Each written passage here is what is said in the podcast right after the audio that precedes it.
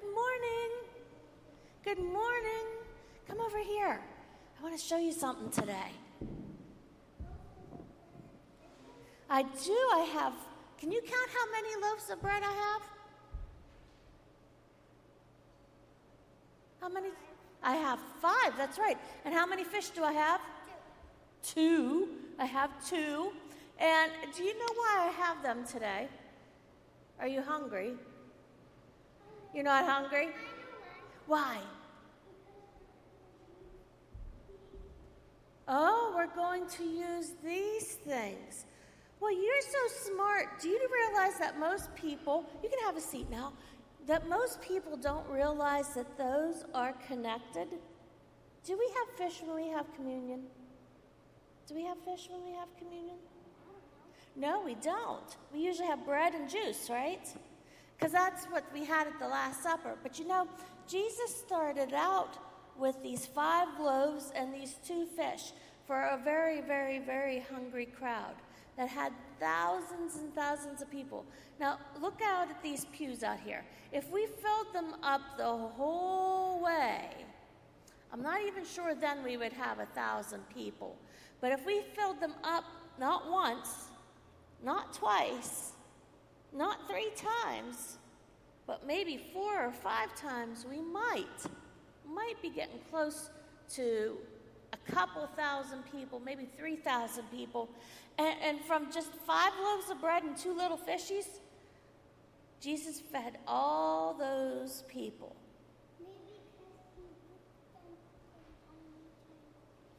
He, but they were full. Would you get full from a tiny piece? No. Hmm. But he was able to feed them, and, and there were leftovers. Like 12 baskets. Now, he only started out with the one basket, and he had 12 baskets of leftovers. What do you think happened? What do you think happened? Can, can you make that happen? No. Neither can I. But you know what? Jesus made, did a miracle. Hmm. He fed the people and made sure that they weren't hungry. That's pretty good, huh? Do you, does your mom and dad feed, do they feed you? And do, they, do you go away from the table or are you hungry? When you leave, when you get up from eating, are you still hungry? No. So Jesus did a good job of making sure they were all fed. Do you know Jesus can do that for you too? Now, he doesn't necessarily do it with food. He does it right here. And make sure that you're fed in your heart. Now, how do you get fed in your heart? You don't know? Well, yeah, probably. But see, Jesus does it in a special way that makes us feel full when we are around Him. And sometimes when you come to church and, and you listen to the stories about Jesus, you get this special feeling right here. Do you get a special feeling right here when you come to come to church? Sometimes you feel really, really, really good, and so it makes you feel good in your heart. Yeah. So that's how Jesus is feeding us right now, making sure that we're full of Him, learning about Him. That's pretty smart, huh? Yeah.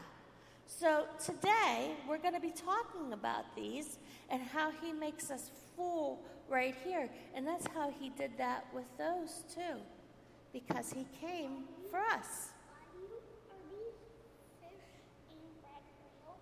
Well, you know what the bread is? See, we can tear off a piece here and it's real bread. But the fish, I didn't want smelly fish up here. So they're not real. They look kind of real though, don't they? Yeah. They scared my husband the other night. He thought I had real fish laying on the counter. That's pretty funny, huh? Can you pray with me? Can you put your hands together and say, Dear God, thank you for Jesus and filling us up. In Jesus' name, amen. In a little bit, you guys can come and have communion, and I'll give you some bread, okay? All right.